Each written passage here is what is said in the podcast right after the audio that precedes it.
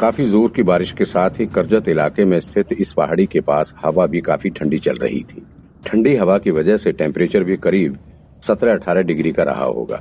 यहाँ तक कि गाड़ी के भीतर भी बैठे होने के बावजूद भी ठंडक का एहसास हो रहा था। रात के करीब बारह बज चुके थे, लेकिन फिर भी डीएन नगर पुलिस स्टेशन के लगभग सभी पुलिस वालों के साथ अन्य कई थानों की पुलिस करजत इलाके के इस पहाड़ी के पास मौजूद थी। सुरंग के आसपास के एरिया को पुलिस ने येलो कलर के फीते के साथ सीज किया हुआ था। कुछ पुलिस वालों के साथ ही फॉरेंसिक डिपार्टमेंट के भी कुछ लोग इस वक्त सुरंग के भीतर घुसे हुए थे। पत्थर की खदान में घुसे सभी पुलिस वाले किसी खास सबूत की तलाश में यहाँ पहुँचे हुए थे। वहाँ खदान के बाहर टीम ए की लीडर संगीता और टीम बी की लीडर मंजू सचदेवा रेनकोट पहने खड़ी थी। उनके साथ वहाँ और भी काफ़ी पुलिस वाले खड़े थे। इतनी रात में पुलिस की इतनी सारी गाड़ियाँ और अनेक लाल और नीली बत्तियाँ जलते देख करजत इलाके के रहने वाले लोग भी आश्चर्य में थे। उन्हें भी नहीं समझ आ रहा था कि आखिर यहाँ पर कौन सा नया केस हो गया है। आखिर इतनी रात को यहाँ पर पुलिस क्या कर रही है?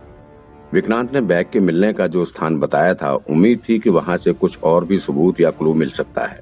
इसी फिराक में पूरा पुलिस डिपार्टमेंट यहाँ करजत पहाड़ी के पास पहुँचा हुआ था। समझ लो, यहीं पर एक पुलिस स्टेशन बन चुका था। विक्रांत इस वक्त अपनी पुलिस कार में बैठा हुआ था। उसके बगल में विक्रांत का नया साथी शेरलॉक होम्स भी बैठा हुआ था। साफ़ सुथरा होने के बाद वो अब काफ़ी अट्रैक्टिव दिख रहा था। विक्रांत कभी उसके सिर को सहलाता तो कभी उसके पेट को सहलाता।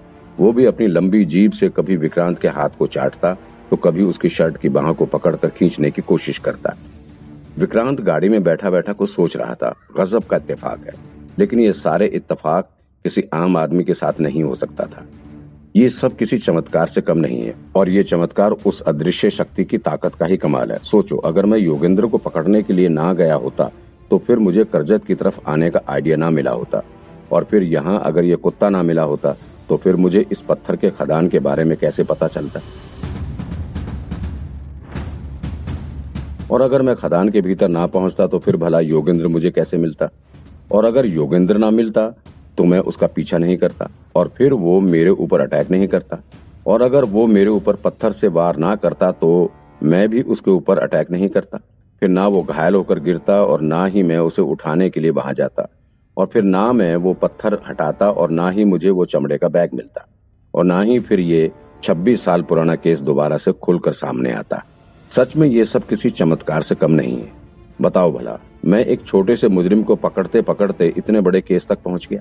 आज दोपहर में जैसे ही पता चला कि ये बैग 26 साल पुराने किसी किडनैपिंग केस से जुड़ा हुआ है, विक्रांत ने तुरंत ही टीम लीडर संगीता को बुलाकर पूरी ए टीम के आगे सारी बात बताई। विक्रांत ने बैग मिलने की सारी घटना संगीता को बता दी थी। विक्रांत की पूरी बात सुनने के बाद पूरी पुलिस टीम तीन मिनट तक सन्न रह गई थी। किसी की ज़ुबान से एक शब्द भी नहीं निकला था।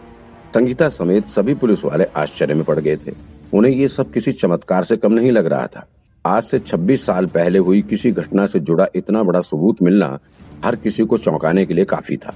यहाँ तक कि श्रेयस राव समेत अन्य पुलिस अधिकारी जो कि बीसों साल से पुलिस डिपार्टमेंट में काम कर रहे थे, उन्होंने भी कभी इस तरह की घटना नहीं सुनी थी।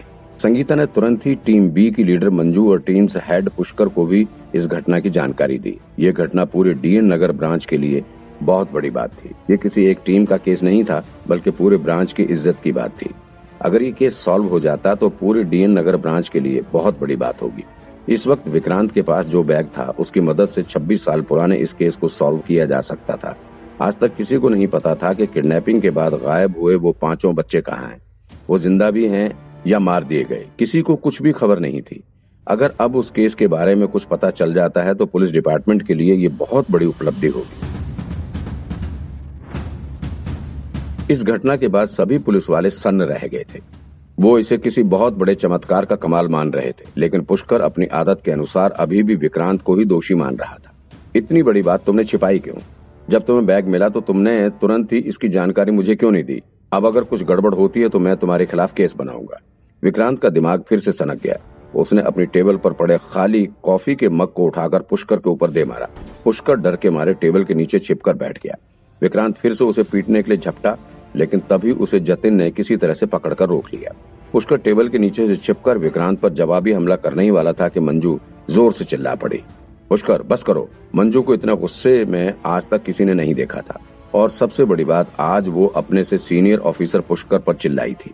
अभी ये सब बहस करने का वक्त नहीं है। ये फालतू की बातें बंद करो। अगर विक्रांत को पैसे लेकर भागना ही होता तो यहाँ पर बैग लेकर नहीं खड़ा होता।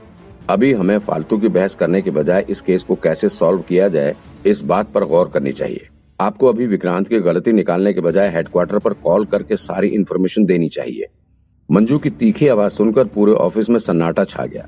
भले ही पुष्कर इस वक्त मंजू का सीनियर था, लेकिन फिर भी उसकी मंजू को पलट कर जवाब देने की हिम्मत नहीं हुई। आखिर पहले वो मंजू का जूनियर ही था। मंजू के कहने के बाद पुष्कर ने तुरंत ही अपनी जेब से फ़ोन निकालकर हेडक्वार्टर पर सारी इन्फॉर्मेशन दी। मंजू इस वक्त टीम लीडर की ज़िम्मेदारी को बड़े अच्छे से निभा रही थी। उसने संगीता की तरफ़ देखते हुए कहा, संगीता, अभी हमें तुरंत ही इन्वेस्टिगेशन के लिए निकलना होगा।